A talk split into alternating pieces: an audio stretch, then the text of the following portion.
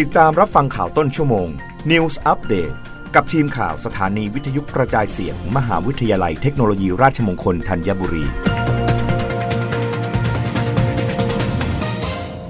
รับฟังข่าวต้นชั่วโมง โดยทีมข่าววิทยุราชมงคลธัญบุรีค่ะ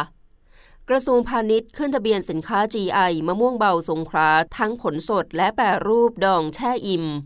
นายสินิตเลิศไกรรัฐมนตรีช่วยว่าการกระทรวงพาณิชย์เปิดเผยว่า ขณะนี้กรมทรัพย์สินทางปัญญาได้ประกาศขึ้นทะเบียนมะม่วงเบาสงขลาทั้งผลสดและแปรรูป ให้เป็นสินค้าสิ่งบ่งชี้ทางภูมิศาสตร์หรือ GI แล้ว เนื่องจากเป็นสินค้าที่มีชื่อเสียง และเป็นที่ยอมรับของผู้บริโภคมาอย่างยาวนาน ทั้งในแง่ของคุณภาพและรสชาติ ซึ่งจะส่งผลดีต่อการคุ้มครองสินค้าท้องถิ่นชุมชน ที่มีเอกลักษณ์เฉพาะตัวในแต่ละท้องถิ่น ตลอดจนสร้างมูลค่าเพิ่มให้กับสินค้า อีกทั้งช่วยส่งเสริมการจัดทำระบบควบคุมคุณภาพสินค้า เพื่อสร้างความเชื่อมั่นแก่ผู้บริโภค และขยายช่องทางการตลาดอย่างต่อเนื่อง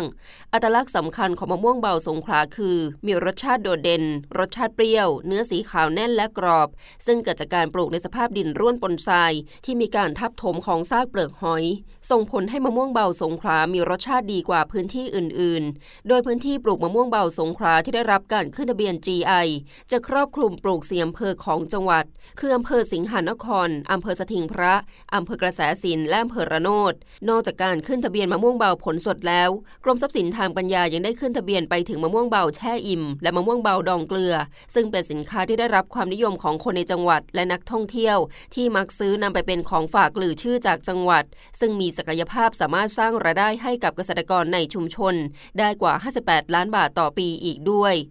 รับฟังข่าวครั้งต่อไปได้ในต้นชั่วโมงหน้า กับทีมข่าววิทยุราชมงคลธัญบุรีค่ะ รับฟังข่าวต้นชั่วโมง News อัปเดตครั้งต่อไป กับทีมข่าวสถานีวิทยุกระจายเสียง มหาวิทยาลัยเทคโนโลยีราชมงคลธัญบุรี